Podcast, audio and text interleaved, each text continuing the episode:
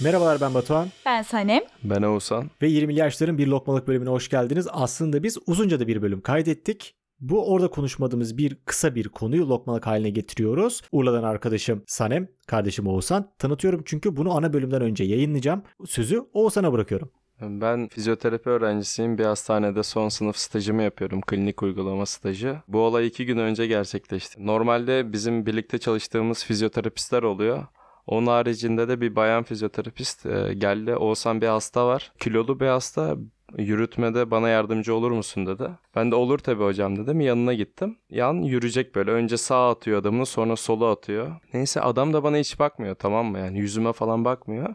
Ayaklarına da bakmıyor. Destek oluyoruz biz, kollarından girdik. Yan yürütmeye çalışıyoruz adamı. Yana açacağına böyle ileriye doğru atıyor adımları sürekli, tamam mı? Ben de en son dayanamadım. Abi dedim, hani ayaklarına baksan dedim. Niye ileriye atıyorsun falan dedim. Yanında eşi vardı. O dedi ki görmüyor dedi o, tamam mı?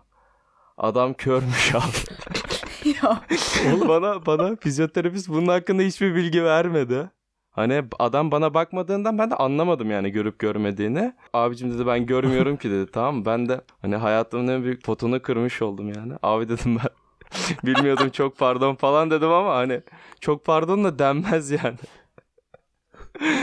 Abi gözümden kaçmış deseydin. Aniye geliştiği için bana da bilgi verilmedi yani görüp görmemesi değil mi? Bana bakmadığını düşünmüştüm ben aslında sadece, ama adam sadece karşıya bakıyormuş. Sonra fark ettim tabii yani. Ayaklarına da bakmıyordu o anda. Sence sana bu bir ayıp mıdır? Hayır ya. Adam da alınmamıştır. Ya adam alınmadı zaten. Eşi de hafif böyle güler gibi oldu ama hani ben çok utandım yani. Aşırı utandım yani.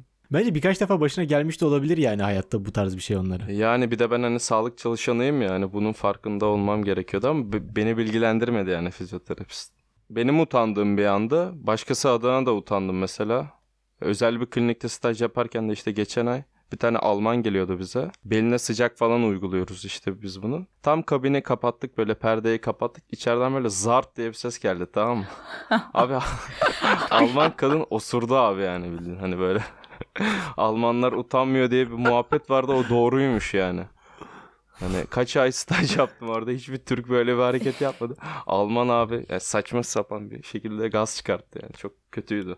Sanem sence bu ayıp mıdır? Bence bu ayıptır bu arada, senden önce ben söyleyeyim. Hmm. Yani ben hmm. kasıt yani yanlışlıkla olduğunu falan düşünmüyorum yani, kasıtlı yaptı yani, kasti yaptı yani bence.